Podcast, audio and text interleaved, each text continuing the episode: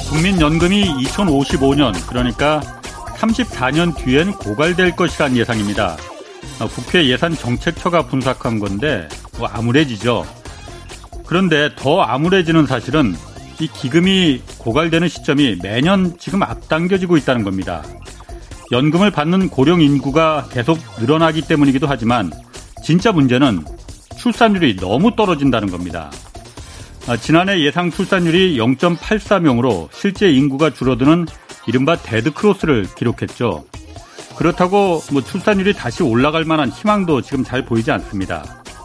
이 상태라면 연금을 덜 받고 보험료는 더 내는 수밖에 뭐 달리 뾰족한 방법이 없습니다. 전문가들은 물론이고 정부와 여야 정치권 모두 여기에 동의하고 있지만 당장 내 월급에서 빠져나가는 돈이 늘어난다는 이 젊은 세대의 불만, 또 보험료의 절반을 부담하고 있는 사업자들의 반대, 또 낼 거 다 냈는데 왜 받는 돈은 이제 줄이려 하느냐 이런 고령층의 반대가 뻔한 상황에서 누가 고양이 목에 방울을 달겠느냐 하는 겁니다. 인구 절벽이 현실화된 마당에 연금 개혁을 부담스럽다고 미루기만 하는 건 그야말로 앉아서 죽기를 기다리자는 것과 뭐 다를 바 없겠죠. 부담스럽더라도 방법을 찾고 대통령과 국회가 국민들을 설득해야 합니다. 지금 정권부터 시작해서 앞으로 들어설 정권들이 부담을 나눠 갖게 한다거나 또 출산율이나 경제 성장률 등 이 상황에 따라서 보험률이 자동으로 조정되게 만드는 것도 방법입니다. 적게 내는데도 많이 받을 수 있는 그런 연금은 이 세상에 존재하지 않습니다. 네, 안녕하십니까. 경제와 정의를 다 잡는 홍반장. 저는 케이비에스 기자 홍사원입니다. 홍사원의 경제쇼 본격적으로 출발하겠습니다. 유튜브 오늘도 함께 갑시다.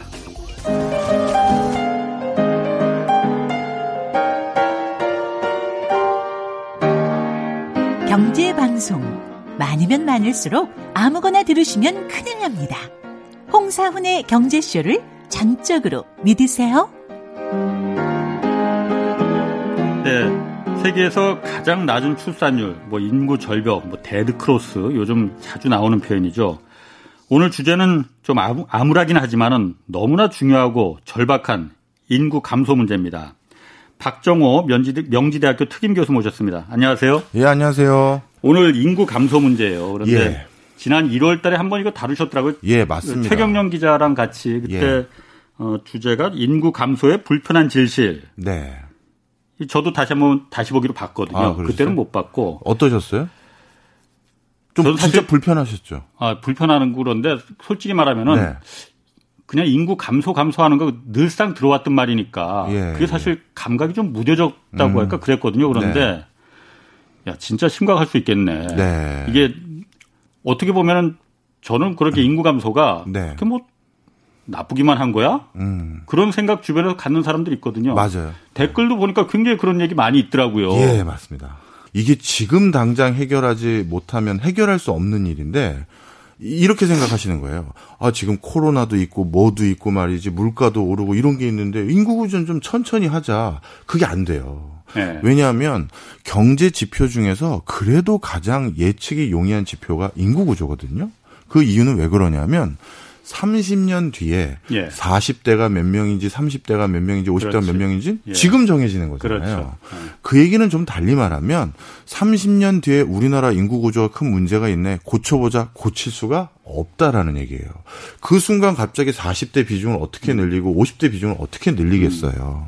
그래서 좀 전에 우리 기자님께서 화두를 던져주셨던 연금 문제, 그다음에 건강보험료 문제, 어떻게 보면 내 노후 백 세 시대까지 사는 데 있어서 가장 중요한 환경적 요소가 공기와 같은 게 인구 구조 문제인데 예.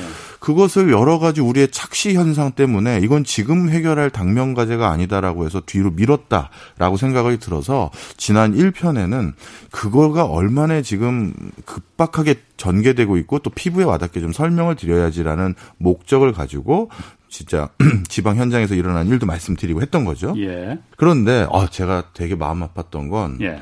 우리들은 기본적으로 당연히 인구가 늘어야 된다라는 전제를 갖고 방송을 하고 많은 그 국책 과제들이나 제도가 그렇게 만들어졌는데 예. 아, 나 지금도 너무 힘든데 좀 줄어도 되는 거 아니야? 이 소리가 너무 많으신 거예요. 음. 그중에 한 분은 뭐 예를 들어 이런 거죠. 우리 동네 치킨집이 한 네 개, 다섯 개 있는데 인구 줄면 사실 나만 치킨집 하면 나 장사 잘 될 거 아니냐. 이런 비유적인 표현도 하나 있으셨어요. 예.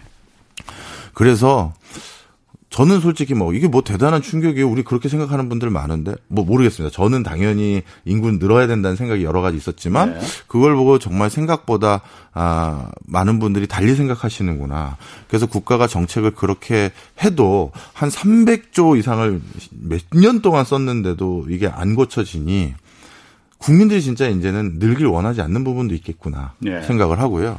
그 뒤로 한 지금 뭐 한 달 넘었죠. 한 달 넘은 기간 동안 한 달이면 두 달 넘었죠. 네네. 두 달 정도 됐네, 진짜. 네. 그 기간 동안 다양하게 인구에 대해서 다시 한번 고민을 해봤어요. 예. 그리고 국민분들께서 보이시는 그런 어떤 그 뭐랄까요? 가치관 판단. 이거는 어떻게 받아들여야 되나? 음. 뭐 제가 해석해야 되나? 그랬는데 굉장히 역시 참, 우리 인간이라는 동물 또 국민에 가지고 있는 지적 수준이 굉장히 합리적인 것 같더라고요. 오늘 하여튼 그래서 그 이후에 일월 방송 이후에 지금 통계 자료도 새로 이제 발표가 네. 됐고 그래서 하여튼 작년에 처음으로 이른바 데드크로스를 넘었다는 거 아니에요? 네. 절대 인구수가 삼만 삼천 명이 처음으로 줄었다는 네. 거잖아요. 그래서 그 해석을 오늘 좀 우리가 좀 이거 사실 뭐 좋은 얘기는 아닙니다. 네. 뭐 애써 사람들이 우리 정책 당국자도 마찬가지고 애써 외면하고 싶은 주제긴 하지만은 네. 너무나 중요한 주제이기 때문에 네. 예전에 왜 그 차리군 국력이라는 말이 있었잖아요. 네. 근데 지금 사실은 인구가 국력이다 이런 말도 나오잖아요. 네, 맞습니다. 아까 댓글 얘기하셨는데 저도 사실 일정 부분은 동, 동의하거든요. 네. 그러니까 이 청년들도 그렇지만은 장년층들도 저 같은 장년층들도 인구를 줄어들면 어차피 노동 인구가 감소할 테니까 정년도 늘어날 거 아니냐. 네. 뭐 그래서 정부 행정당국에서도 지금 정년 연장 문제도 계속 하여튼 논의가 되고 있지 않습니까? 네. 그리고 또 그 대학 입시도 지금보다 음. 훨씬 더 좀 용이해질 거고, 예. 또 취업 경쟁도 좀 줄어들 거 아니냐. 음. 경쟁자가 줄어드니까 음. 네. 일단 그 부분에 대한 좀 그 그거 아니다라는. 논리를 좀 갖고 계시잖아요. 원래는 그랬는데 어. 제가 그 국민들이 그렇게 생각하는 부분도 예. 일정 부분 이제 정부가 수용해야 된다는 얘기도 오늘 같이 해드리려고 해요. 두 가지를 다. 수용해야 된다. 예, 자 설명을 좀 드릴게요. 예. 이걸 어떻게 하면 가장 직관적으로 쉽게 말씀드릴 수 있을까 고민을 하다가 예. 우리도 동물이잖아요. 예. 사회적 동물이거든요. 예. 그래서 아 우리가 사회적 동물이라는 걸 바탕으로 그걸 가지고 좀 말씀드리면 좋겠다 생각을 했습니다. 예. 자, 이렇게 말씀드릴게요. 그 사자하고 호랑이 있죠. 예. 이 사자하고 호랑이는 뭐 진짜 맹수의 가장 정점에 있는 비교가 대상되는 두 집 저 어떤 동물인데. 그렇죠. 그 동물 두 동물이 살아가는 방식이 전혀 달라요. 어떻게 다르냐면 호랑이는 일정 나이가 되면 혼자 생활합니다. 음. 근데 사자는 군집을 이뤄요. 예. 근데 그게 왜 그러냐. 음. 자세히 보면 이게 다 저, 저의 관점에서는 경제적인 이유고 동물적인 비유로 표면 생존 때문인 거예요. 음. 설명을 드리면 호랑이가 주로 서식하는 동네는 어디냐면 시베리아라든가 예. 또는 정글이라든가 음. 이런 데서 생활을 그렇죠. 하죠. 그런데 그런 데서 자기가 생존을 하기 위해서 즉 사냥을 하려면 예. 남에게 걸리지 않고 조용히 다가가야 되거든요. 예. 그런데 군집으로 만약에 사냥을 한다? 예. 소리가 들리죠. 예. 그러다 보니까 호랑이는 그 맹수의 정점에 있지만 혼자서 그 뭐 숲을 속에서 숨어 있다가 살짝살짝 걸어가다 예. 딱 잡아야 예. 자기의 생존에 유리한 거예요. 예. 그런데 사자는 어떠냐? 사자가 사는 동네는 어디입니까? 아프리카의 초원. 드넓은 초원이죠. 예. 드넓은 초원이에요. 예. 그 드넓은 초원에서 들소나 뭐 얼룩말이나 뭐 이런 걸 사냥할 때는 말 그대로 몰아야 돼요. 음. 나 혼자 사냥을 한다고 하면 뛰어가다가 못 잡을 수도 있어요. 예. 그러니 나는 이쪽에서 뛸 테니 음. 내 무리들 중에서 일부는 옆으로 뛰어서 쟤네들 중에 하나를 잡아서 같이 나누자. 예. 이런 구조가 된 거예요. 예. 그러니까 맹수들도 자신의 생존에 따라서 자신과 비슷한 부류의 개체수를 늘리면서 진화 발전을 한 데가 있고 예, 예. 그리고 줄이는 데도 있었던 거죠. 예. 그런데 초식동물도 마찬가지예요. 예. 얼룩말이나 들소도 대표적인 다산을 하는 동물들이거든요. 예. 그리고 그 다산을 해서 그 일가친척들이 다 같이 다니는 음. 군집을 이루는. 그럼 이런 초식동물은 왜 다 같이 다니느냐.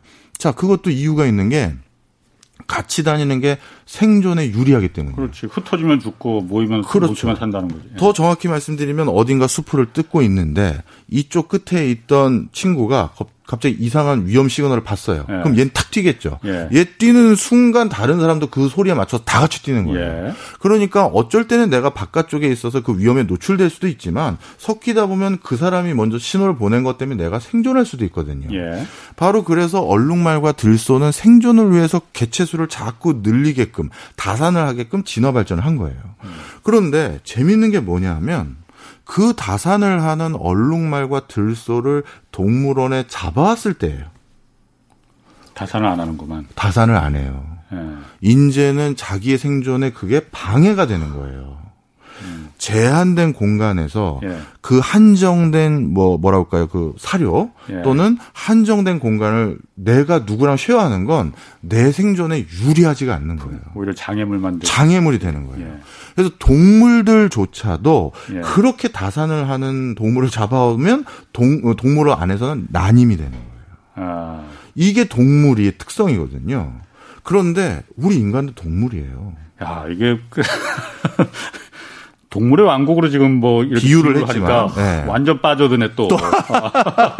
아니, 저 준비 지금, 준비 단단히 왔습니다. 어, 계속해 보십시오. 아, 재밌어 네. 지금. 예, 예. 그래서 저는 가끔 제가 이 관점을 그냥 놓친 거죠. 국가의 발전과 또 이 예. 인구가 많은 외교력에서 우리가 굉장히 우위에 있는 것들이 많아요. 예. 그리고 산업 표준이나 기술 표준을 결정함에 있어서도 목소리를 많이 낼 수가 있고 예. 여러 가지 우호적인 환경이 많은데 그럼 저한테 가끔 그런 소리 많이 하세요. 아니 저 북유럽 국가들은 우리보다 인구가 훨씬 자, 작은데 나름대로 목소리를 꽤 내지 않냐. 그렇지. 자, 그들은 아. 비슷한 나라들끼리 연대를 한 거예요. 우리 스웨덴하고 노르웨이랑 핀란드는 인구가 천만도 안 되는 작은 나라니 야 우리들끼리 모여서 외부로는 한 목소리 내자 이렇게 해서 연대를 한 거죠. 뭐 스칸디나비아 삼국해서. 그렇죠. 예. 그리고 유럽의 각자는 강소국들인데 부유하지만 인구는 작은. 그런데 예. 그러다 보니까 저 큰 나라들 러시아니 중국이니 미국에 대항하기는 어려우니 야 우리는 한 집단으로 모아보자. 이유를 이유. 만들고. 저 동남아시아도 아세안 만들어서 야 우리도 뭉치자. 이렇게 한 건데 우리 한국은 그럴 수 있는 상황이 아니죠. 그럼 그 전제는 이유나 뭐 그 스칸디나비아 삼국이니 뭐 이런 게 어, 인구 문제 때문에 그럼 서로 합쳐 다는 거예요? 여러 요인 중에 그것도 분명히 있다는 아, 거예요. 예. 숫자가 작으면 그것 때문에 불리한 아, 요소가 굉장히 많거든요. 예.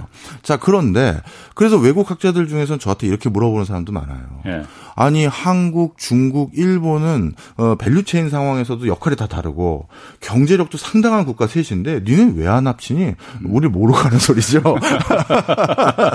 그래서 저도 웃어요. 그런 소리 들으면. 그런데 자 그러면 우리는 정말 독자 생존인데 예.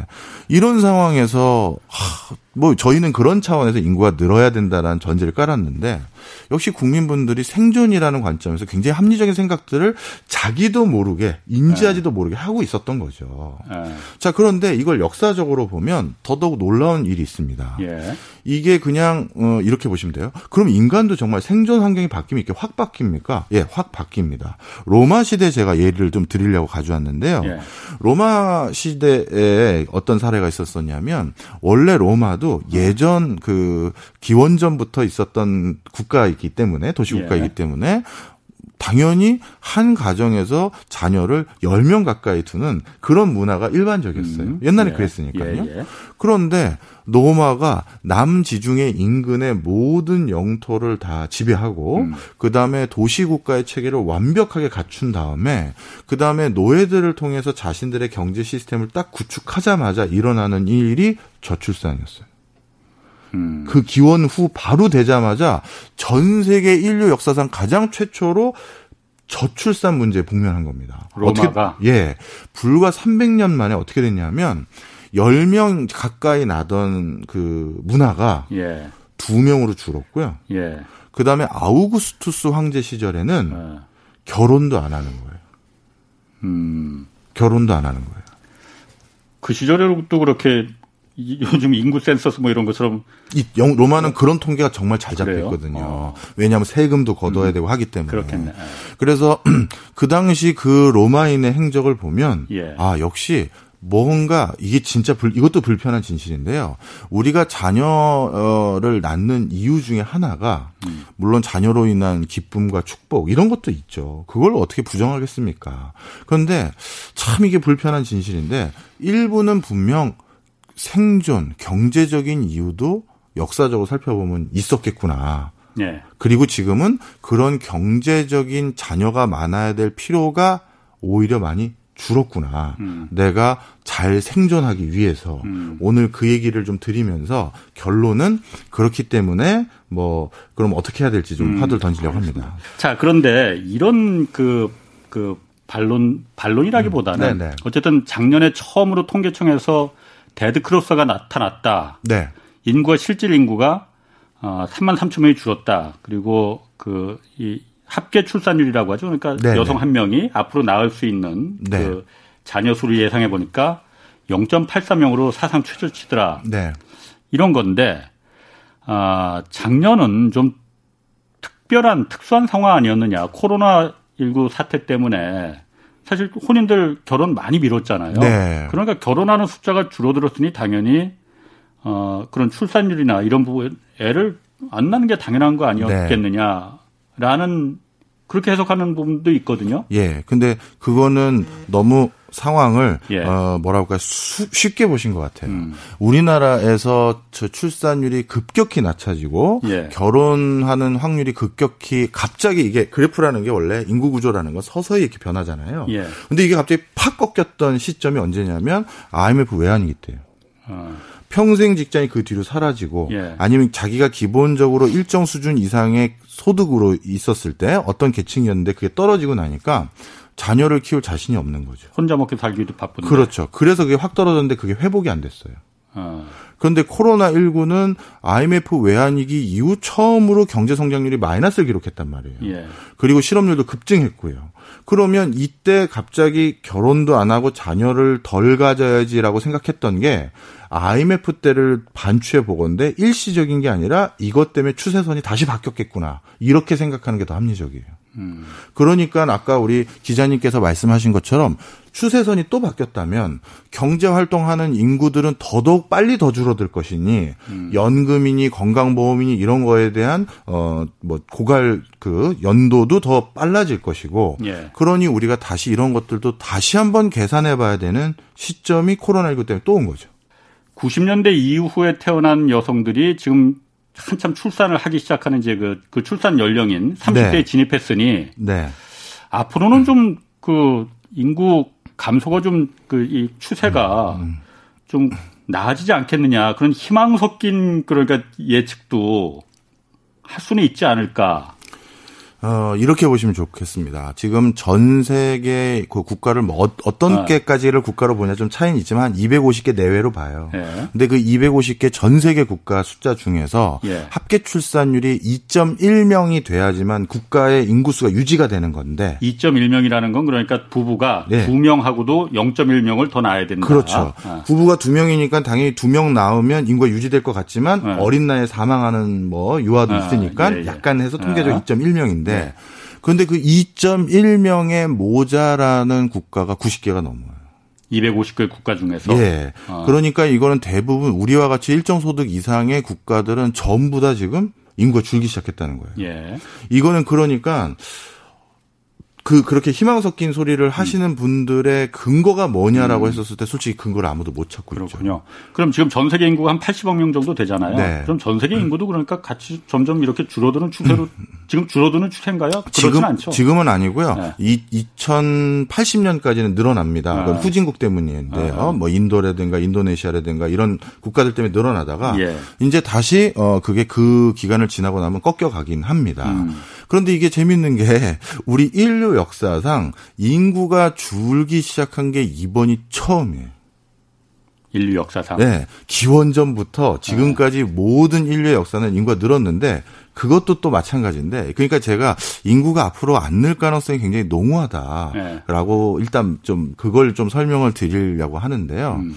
어, 그동안 인, 인구가 는 이유는 아까 동물 말씀드린 것처럼 인구를 늘려야 자신의 생존에는 유리했기 때문이에요. 초원에 있었다는 상태라는 거군요. 그렇죠. 어. 그래서 첫 번째 인구가 늘 수 있었던 환경 변화는 뭐였냐면 말 그대로 제일 처음에는 농사를 지었기 때문입니다. 예. 농사를 지면서 생산량이 그렇죠. 늘어나니까 더 이 농사를 잘 지을 인력이 필요했고 음. 그리고 외부의 맹수를 잡기 위해서 또 그런 사냥에 같이 나가야 되니까 또 인구가 더 필요했죠. 예. 그때 인구가 늘기 시작했고요. 두 번째는 도시 생활을 하면서 인구가 늘었어요.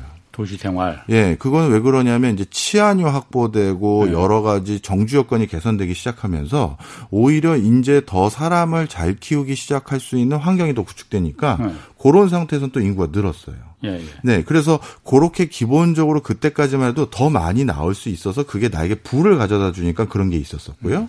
특히 농경사회에서는 인구가 제일 중요했던 이유가 뭐냐면요. 예. 물론 농사의 일꾼들이기도 하지만 예. 그다음 또 중요한 건 그때는 치안이라는 게 예. 결국 아버지나 형이 어디 가서 봉변당하고 오면 누가 같이 나가요?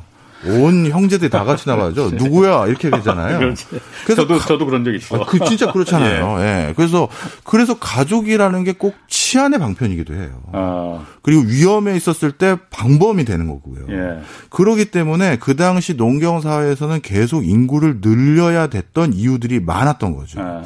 그리고 이렇게 인구가 계속 늘어왔던 과정에서 특히 결정적인 변화 중에 하나가 예. 뭐였냐면 콜럼버스예요, 이것도.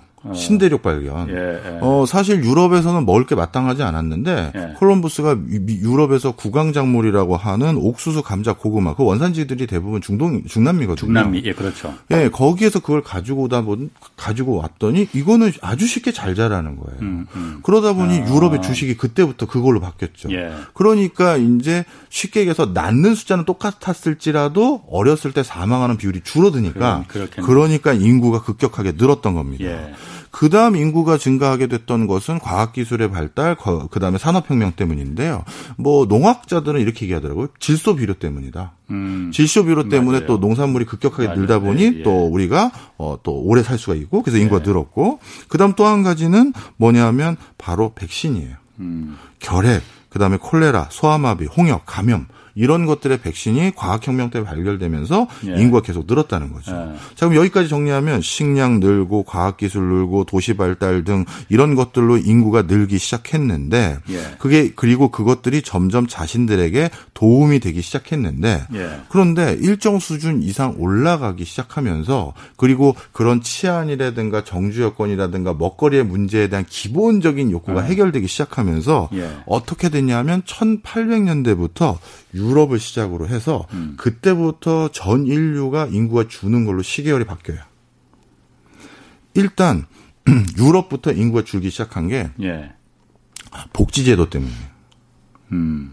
자, 복지제도 때문에. 자, 그래서 정리를 해드리면 예. 복지제도를 더 많이 해서 자녀를 더 많이 낳게끔 하려는 지금의 정책을 예. 다시 한번 우리가 조금 고민해봐야 된다는 건데. 그 잘 연관이 안 되는데. 자, 설명드리겠습니다.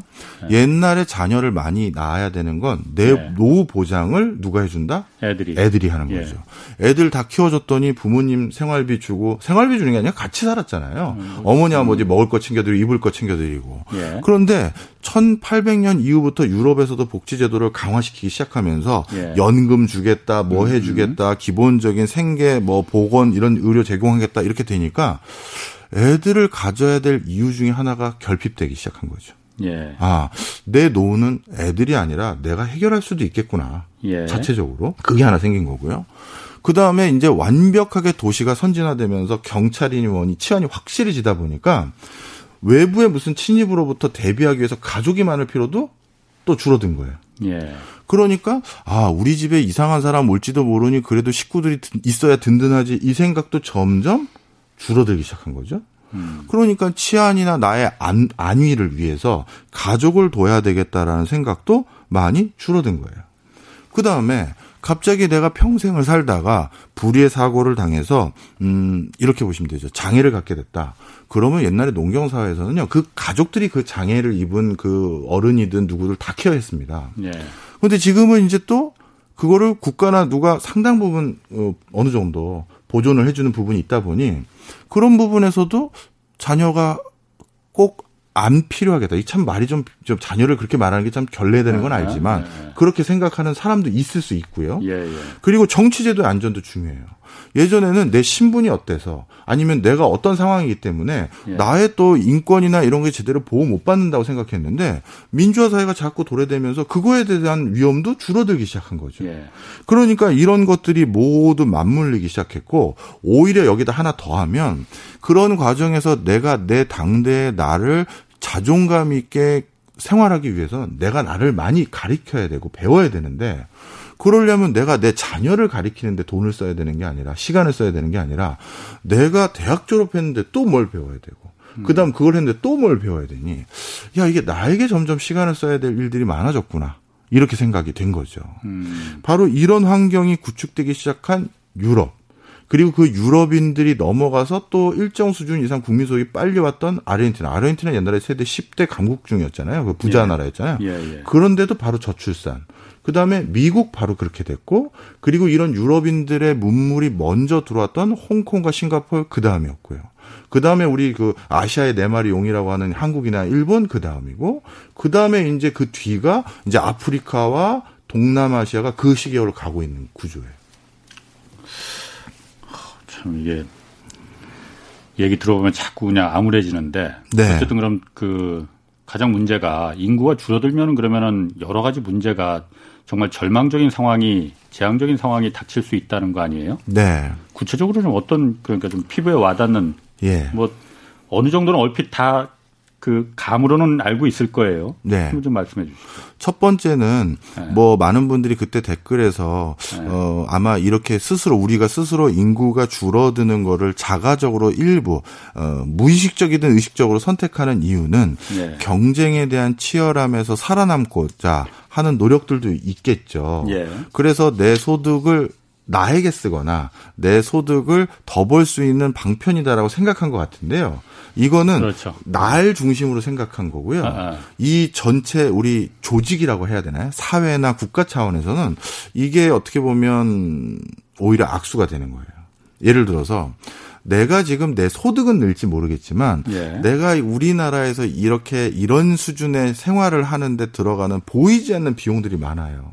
누구는 횡단보도를 편하게 걸, 건너기 위해서 횡단보도 색깔도 칠해야 되고 신호등 만나, 만, 망가졌을 때 고쳐야 되고 그다음에 갑자기 뭔가 위급한 상황이 있었을 때 경찰관 불러가지고 이것 좀 도와주세요 해야 되는데 예. 그런 것들을 지금 상태로 유지하기 위해서 우리가 개인들이 십시일반 내야 될 비용이 기하급수적으로 드는 거죠. 그러니까 표면적으로는 내 옆에 치킨집 두 개 더 없어져서 편의점 두 개 없어져서 손님들이 더 오느냐. 그 손님도 인구수 줄이니까 그렇게 더 많이 안 올 가능성도 높은데 예. 더 큰 문제는 요 수준의 삶을 유지하기 위해서 우리가 그동안 다 세금이든 뭐든 지불했던 그 돈들이 안 뭉쳐지는 거죠. 사회적 비용이 그렇게 더 늘어날 더 들어가는 거죠. 거. 그러면 어떻게 되느냐? 바로 그래서 북유럽 국가들이 어쩔 수 없이 자기 소득의 거의 오십 퍼센트 좀 안 되는 비용을 세금으로 가져가는 그렇죠. 게 그거예요. 네. 인구가 천만 원 안 되는데 우리나라 영토보다 훨씬 큰 영토들을 가지고 있거든요. 예. 그런데 그 영토에 전반적으로 우리 저기 시골 마을에 가더라도 국도 얼마나 잘 깔려 있습니까? 예. 제가 작년에 베네수엘라 출장을 갔는데요. 예. 고속도로가 다 뭐 훼손돼 가지고 우리 서울에서 부산 까지 가는데 일박 이일이 걸리는 적도 있어요. 예. 이게 다 유지가 안 되니까. 예. 그런데 그거를 이렇게 말끔하게 유지해서 우리가 편안하게 생활하는 그 엄청난 돈. 그건 그나마 한국 인구가 오천만 명이기 때문에 나오는 거예요. 뭐 베네수엘라 얘는 좀 너무 극단적인 좀, 아, 그렇게 베네수엘라는 좀 특수한 상황이니까. 그러면 핀란드로 말씀드리면 예. 핀란드는 고, 고속도로라는 게 지방에는 없습니다. 아, 핀란드에? 네, 없어요. 어, 그냥 우리로 따지면 네. 고속화 국도처럼 예. 그냥 이 차선이나 아. 삼 차선 정도 있는 그것만 있고요. 아. 쫙 깔아가지고 아. 편하게 갈 수 있는 건 없어요. 왜? 도로가 없다는 얘기인지. 네, 고속도로 아, 그건 아니에요. 예, 예. 예. 그건 왜 안 하냐? 아. 돈 많이 들잖아요. 예. 예. 그런데 돈 못 쓰는 거예요. 음.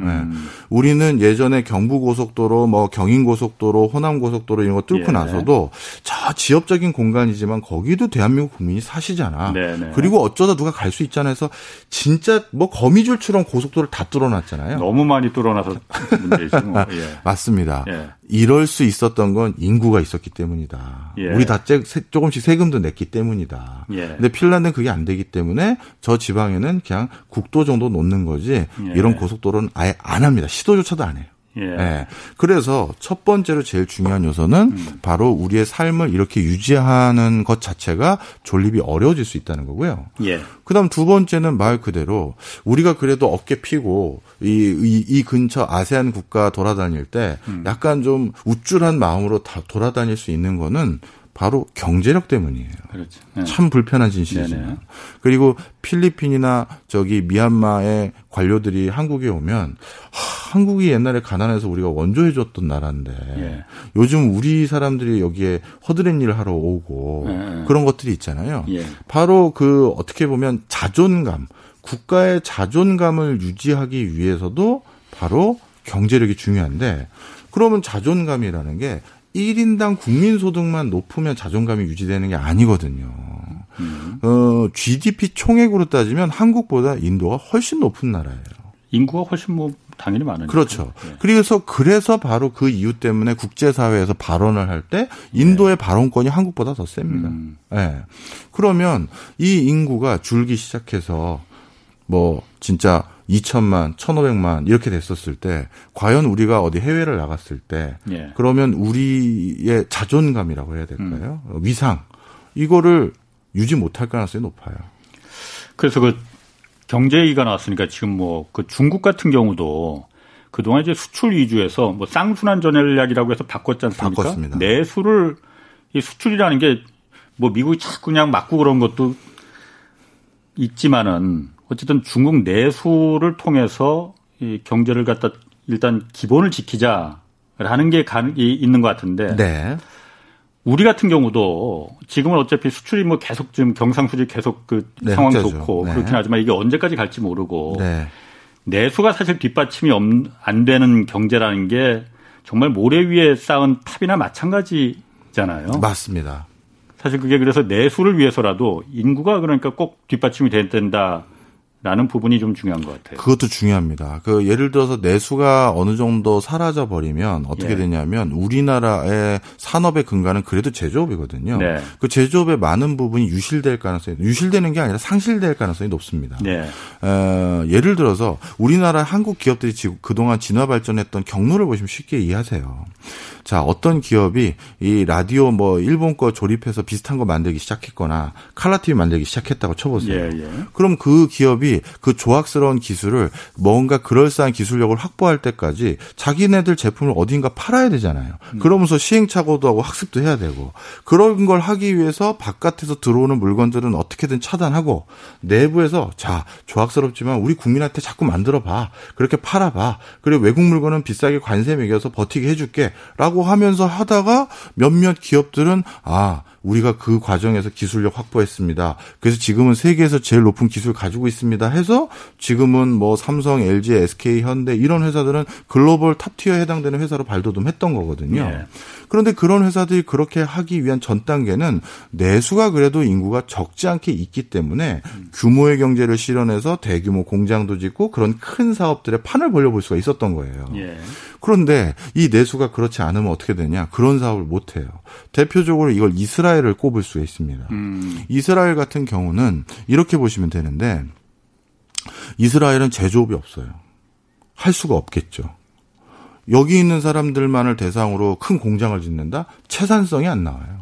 예. 이제는 어떤 제품도 글로벌 경쟁에 놓여져 있는 상황인데 글로벌 경쟁에서 물건을 제일 싸게 만드는 방법은 물건을 제일 싸게 만드는 방법은 쉽게 얘기해서 대량 생산이거든요. 그렇죠. 예. 그런데 이스라엘은 대량 생산이 안 되잖아요. 예. 그러니 이스라엘은 어디까지만 하냐면 이스라엘 경제를 보면 예. 스타트업을 만들고요. 예. 핵심 원천 기술을 개발해요. 음. 그리고 태, 뭐 우리가 프로토타입이라고 해서 시제품 만들고 예. 그다음에 유럽이나 미국의 어, 투자를 받아요. 예. 그리고 거기에 상장을 하고 본인들은 팔고 다른 걸 하죠. 그렇죠. 아. 그렇게 하는 거예요. 그러다 보니까 지금 코로나십구라는 큰 불상사가 생겼을 때 예. 이스라엘의 도시 생태계가 완전히 좌초됐었어요. 어. 기본적으로 수도 배관이라든가 전선이라든가 건축 기자재라든가 이런 거 하나 자체적으로 못 만드는 나라거든요. 예. 그런데 갑자기 바깥에서 들어오는 모든 교육 루트가 차단되고 나니까 물가 급등되고 뭐 수도꼭지 틀면 녹물만 나오고 아무것도 안 되는 음. 거죠. 돈들은 있어요. 음. 근데 돈들은 있지만 자체적으로 이게 외국도 야 우리도 지금 급해 이렇게 되니 공급이 안 되는 거죠. 아, 그러니까 그런 문제도 결국은 따져 들어가 보면 결국은 다 인구가 부족한 문제 때문에 생기는 문제다 이렇게 이제 해석을 하시는 거군요. 네. 그러면은 이게 참 우리가 인구가 어차피 줄어들고 있는 거는 계속 추세고 또 나아질 만한 기미도 그렇게 희망도 보이지 않잖아요. 솔직히 말해서. 네. 그러면은 그렇다고 해서 가장 당장 닥쳐올 문제가 우리 어느 누구도 지금 사실 입 밖에 꺼내지 않고 있습니다. 네. 연금 개혁 문제, 네. 건강보험 문제 이거거든요. 네. 왜냐하면 이게 인구하고 직접적인 그야말로 상관관계가 있는 거 아니에요. 네. 연금 같은 경우에도 지금 제가 보니까 그 국회 예산정책처에서 보니까 매년 이제 연금 고갈 시점이 우리 국민연금에 대해서는 하도 그냥 이게 뭐 고갈된다 고갈된다 해서 사람들이 어느 정도 이제는 그거 그래? 그 벌써 한 십 년 전부터 들었던 얘기인데 내성을 갖고 있는 것 같아. 네. 그런데 매년 줄어서 이천 어, 언제더라? 이천오십사 년 이제는 이천오십사 년에 기금이 다 고갈되는 거로 분석을 하고 있더라고요. 네. 지금 누군가는 나서서 연금에 대해서 네. 이거 지금 심각한 상태다. 인구 줄어들고 있는데 제가 아까 오프닝에서 말했던 것처럼 덜 내고 더 받는 연금은 이 세상에 존재하지 그렇죠. 않는다라는 거 아니에요? 예, 예, 예. 이 부분 누군가는 나서야 되는 거 아닙니까 지금? 근데 이제 그거를 진짜 말씀하신 것처럼 정치가 입장에선 표를 의식할 수밖에 없잖아요. 예. 그게 솔직히 우리가 다 아는 분명한 사실인데 누구도 거기에 대해서 얘기를 안 해요. 어 저는 그래서 저는 예. 그래요. 저는 그래서 다음번 대통령에 누가 나올지 모르겠지만 예. 요 불편한 얘기에 그게 맞건 틀리건 공약으로 제시한 사람이 진정성 있어 보여서 그 사람 찍으려고 그래요. 공약에도 이건 얘기를 안 하고 예. 이상한 장밋빛만 얘기를 하는 거예요. 예. 뭘, 뭘 더 드리겠다, 뭐 어떤 뭐 혜택을 더 드리겠다, 뭐 보, 어, 자녀를 낳으시면 뭐 하겠다.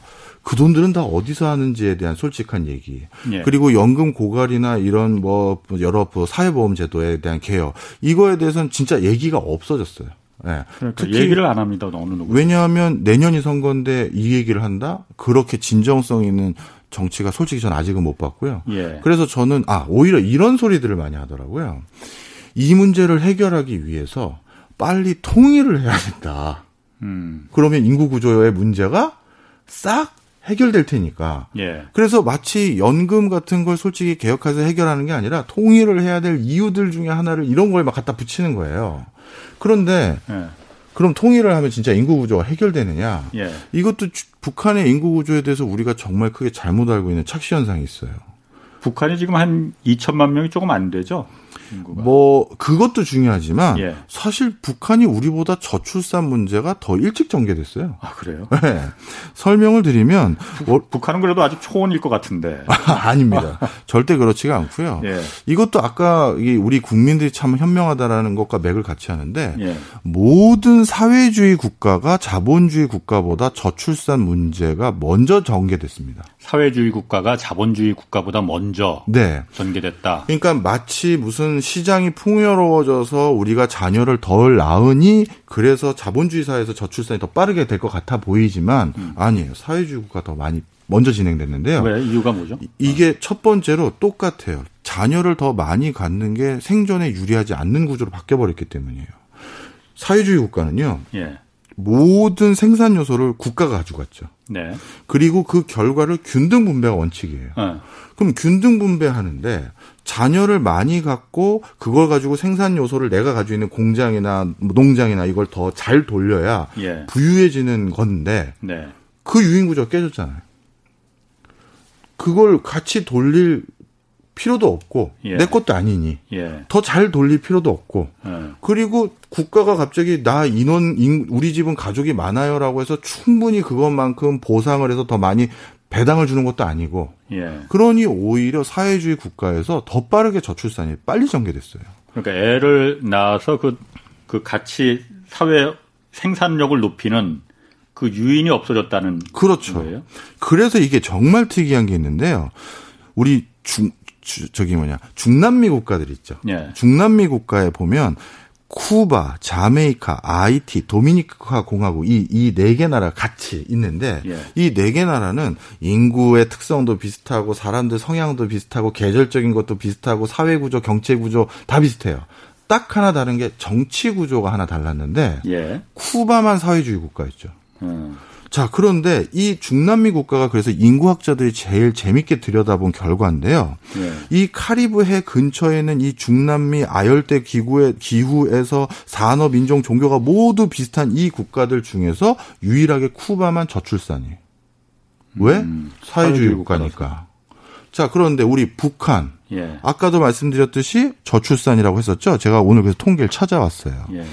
북한 같은 경우는 어떻게 됐냐면 산하 제한 정책을 펼치지 않았음에도 불구하고 인구가 빨리 줄어들기 시작했는데 예. 초창기에 물론 남한으로 남하한 사람들도 있고 해서 줄어든 것도 있어요. 그런데 이 인구가 워낙 빨리 줄어들다 보니까 어떻게 됐냐면 어 북한은 우리보다 굉장히 강한 그 산하 어떻게 보면 인구 늘리는 정책을 했거든요. 예. 그래서 이게 지금 천구백구십팔 년부터 조금 해결이 되기 시작했는데 예. 어떻게 해결됐느냐? 북한은 지금 다시 인구가 많이 늘었어요. 음. 자, 북한에서 자녀를 두 명 이상 반드시 두도록 강제하기 위해서 이 산하 육성 정책을 했는데 예. 뭐, 뭘 했을 것 같으십니까? 한번 찍어보세요. 북한에서 살아남기 위해선 이거를 당근책으로 줬거든요. 뭐 식량백을 더 늘렸으려나? 사회주의 국가에서는 그런 건 쉽지 않죠. 네. 음. 그리고 그거는 지금 우리 한국에서도 비슷한 거 하는 거잖아요. 돈 준다고. 돈 주는데도 안 났잖아요. 돈 준다고 애를 낳지는 않아요. 예, 네, 맞아요. 네. 그래서 제가 오늘 우리가 안 나는 건 그게 아니, 그런 네. 수준이 아니라는 네. 거죠. 어떻게 했느냐. 예. 당원권을 박탈했어요. 애를 안 낳으면은? 네. 어. 북한이라는 곳에서 세네. 당원권이라는 건 굉장히 어. 센 거거든요. 어. 어, 애를 안 낳아? 그럼 당원권을 없앨게. 어. 한 거예요. 그랬더니 애를 낳아요. 이, 한 이십 몇 년 동안 애를 안 낳았던 북한 사회에서 예. 당원권 박탈이라는 인센티브가 딱 걸리니까 페널티가 걸렸다고 해야겠네요. 예. 그게 걸리니까 애를 낳기 시작한 거예요. 어. 그러니까 철저히 애를 안 낳고 낳고는 이게 정말 더 불편한 진실. 경제적인 이유가 많아요. 예, 그렇죠. 예. 그렇죠. 그래서 제가 아까 말씀드렸던 그 맥락이 지금 다 하여튼 그런 얘기고요. 네. 자, 그 다음에 그럼 요것도 하나 말씀드려볼까요? 그럼 아까 구십 몇 개국 우리와 비슷한 소득이나 우리와 유사한 소득을 가진 나라들은 전부 다 인구가 줄어드는데 전 세계 이백오십 개 국가 중에서 네. 그럼 네. 북한은 우리보다는 못 살지만 이런 말, 엄청난 제도로 어. 인구를 다시 늘려놨는데 예. 전 세계에서 인구를 늘렸던데 성공한 나라들의 제도 네. 프랑스 뭐 이런 얘기 많이 하는데 그거 거짓말이에요. 네, 프랑스는 프랑스 인, 그 출산율이 우리보다 그래도 훨씬 높잖아요. 근데 그게 어떻게 된 거냐면 프랑스 네. 원주민들의 인구 학교 출산율이 계속 떨어지고 있어요. 근데 프랑스는 아, 이민자들을 받아줬잖아요. 이민자. 똘레랑스로. 그래서 음. 프랑스의 저 알제리니 이런 그 옛날 식민지 있던 거기하고 예. 또 시리아나 이런 데서 넘어온 예. 그 이슬람 문명권에 온 분이 아직까지 다산이거든요. 아. 그래서 거기 때문에 학교 출산율이 지금 된 것이지. 원주민들에겐 어떠한 약도 처방전이 통한 적이 없어요. 아, 프랑스도 그러니까 원주민들의 출산율은 줄어드는군요. 그렇죠. 자, 그런데 프랑스에 이주했던 그 이슬람 그 문명권의 이 세대는 예. 다시 프랑스 원주민과 똑같은 행태로 바뀌었어요. 그렇게, 그럴 예. 것 같아요. 예, 지금 그런 상황이고요. 아. 자, 그러면 북한은 당원권으로 성공했는데 예. 또 다른 성공한 나라에, 왜냐하면 우리가 어떻게든 아. 인구를 아직까지 저는 국민들은 여러 이유 때문에 줄이는 것에 대한 합리적 선택을 했지만 개인 차원에선 국가 차원에서는 인구가 늘어야 되는 게 합리적 선택이니 예. 그래서 이런 거를 잠깐 요 얘기도 드리면 이걸 구성의 오류라고 불러요. 음. 개인에게는 합리적인 답이 전체로 확장하면 정답이 아닌 게 구성의 어. 오류인데 예를 들어서 제가 야구장에서 예. 어, 앞에 사람 때문에 잘 안 보여서 서서 야구를 보면 잘 보인다. 이건 참인 명제예요. 그런데 예. 이걸 그렇다면 이 명제를 전체에 적용해 보자고요. 어. 그럼 전부가 서서 보면 예. 잘 보이냐 안, 아니잖아요. 앉아 있는 다 같이 앉아 있는 거랑 똑같지. 뭐. 그렇죠. 예. 경제적인 부분에 그런 게 많아요. 예. 저축도 마찬가지예요. 예. 나 혼자 저축하면 부자 되죠. 예. 그러면 전 국민이 저축만 한다? 예. 그럼 소비 누가 해요? 투자 줄어들고 그렇죠. 고용, 고용마저도 없어져요. 내가 예, 저축할 예. 돈마저도 결국 없어지는 거예요. 이런 게 구성의 오류인데 인구가 그래요. 개인 차원에서는 내가 인구가 줄어드는 게 지극히 합리적이야 라고 해서 인구를 줄여가는 합리적인 행태를 보여왔고 인류 역사에서 계속 그래왔고 그런데 많은 국가들은 아는 거예요. 이게 다 줄어들면 우리 국가의 존립 자체가 어려워진다. 음. 그래서 많은 국가들이 이렇게 당원권 같은 걸로 거는데 이스라엘도 똑같아요. 아까 말한 것처럼 이스라엘이 얼마나 강소 국가입니까? 그런데 가장 절박한 건 여기도 인구수가 너무 적은 거예요. 예. 근데 인구수를 늘리려고 하는데 이스라엘도 저출산 문제가 정말 사회적 문제거든요. 예. 그래서 이스라엘은 어떻게 해버렸느냐? 자녀가 둘인가? 어, 뭐 이거 제도도 계속 바뀌어서 아마 음, 둘 이상일 거예요. 음, 예. 둘 이상인 여성인 경우 군대를 면제해 줬어요. 이스라엘은 여군 여성도 군대 의무군이니까요. 예. 군대 안 간다니까 또 자녀를 어, 두는 거예요. 그래서 이스라엘을 보면 되게 재밌는 통계가 예. 군대 가기 직전에 결혼하는 여성의 비율이 굉장히 아, 높아요. 군대 안 가려고. 예. 그리고 군대 가기 전에 결혼하자마자 바로 출산. 예. 이런 여성의 비율이 굉장히 높죠. 군대 가자마자 출산하면은 다시 이제 군에서 나올 의무복무에서 네. 면제를 시켜주는 거예요. 네. 아니면 가기 전에 그냥 가져가지고 아예 안 아. 가거나 이렇게 하는 제도 때문에 예. 이스라엘의 출산율이 약간 제고됐어요. 아. 네. 그것도 방법이겠네. 네. 그러니까 자 결론에 이제 점점 가까워지는데 아. 한국은요 이 저출산 문제를 해결하자라는 숙제를 이 국가적인 숙제를 네. 그 당시 누가 어떤 이유 때문인지는 모르겠습니다만 네. 누구에게 딱 줬냐 하면 보건복지부하고 아. 복지부하고 예, 예. 여성부에게 일단 주된 업무가 니네 업무야라고 부여해 줬어요. 예. 근데 그쪽은 세상을 잘못된 게 아니라 그 부처의 특성상 세상을 복지로 보는 거고 예. 한쪽에서는 여권 신장으로 보는 거잖아요. 예. 그러니까 여권 신장을 더해야 그러니까 가사노동의 남성의 참여율이 떨어지니까 예. 이게 우리가 예를 들어서 여성이 출산을 덜한다. 그리고 복지라는 건 주거복지가 집이 없어서 출산을 덜한다. 음. 그다음에 또 기본적인 생활비가 또 모자르니까 더한다. 이 예. 관점이었어요. 예. 어, 제가 틀렸다는 건 아니에요. 어, 그런 것도 예. 분명 인센티브가 되지만 이백조 이상을 쏟아부었는데 효과 없었잖아요. 삼백, 삼백, 삼백, 삼백조가 삼백조가 넘어요. 어. 맞아요. 그건 어떻게 합계하느냐에 따라 어, 다른 예, 건데. 예. 그렇게 쏟아부었는데 효과 없었잖아요. 아. 그런데 그거는 정말 킹핀을 건드린 게 아니라는 거예요. 킹핀은 그럼 뭐예요? 볼링공 맨 앞을 쓰러뜨려 다 쓰러뜨리는 네. 거잖아요. 그 킹핀의 어떤 부분에서는 오히려 방해가 되는 요소였어요. 자, 계속 복지제도가 좋아졌던 서구 역사를 봤더니 우리가 출산을 줄였던 사람도 있었잖아요. 예. 아, 아 내가 노후가 괜찮으니까 나는 자녀를 안 가질래. 이렇게 생각한 사람도 있었던 거잖아요. 그래서 바로 이렇게 결정하는 부분도 있기 때문에 복지와 여권 문제만 가지고는 이게 오히려 효과만 만들 수가 없다. 그러면 어디를 해야 되느냐? 정말 확실한 인센티브 다른 걸 줘야 된다는 거예요. 그 특별한 인센티브가 뭐예요, 그러면은? 뭐 이거는 이제 국민들의 공감대가 있어야겠죠. 네. 뭐 그냥 제가 오늘은 브레인스토밍 네. 차원에서 말씀드리면 이미 우리가 힌트를 얻었지 않습니까? 전 세계에서 솔직하게 출산율을 해결했던 제가 오늘 시간 문제상 두 나라만 해결했지만 거의 이 정도 수준의 페널티나 인센티브를 주지 않으면 해결이 안 돼요. 당원권이라든가 이런 것들. 그렇다고 우리가 주민등록 등록 발급을 안 할 수는 없는 거고 네. 그건 아니라면 그 수준과 준하는 확실한 페널티나 인센티브를 뭘 줄까?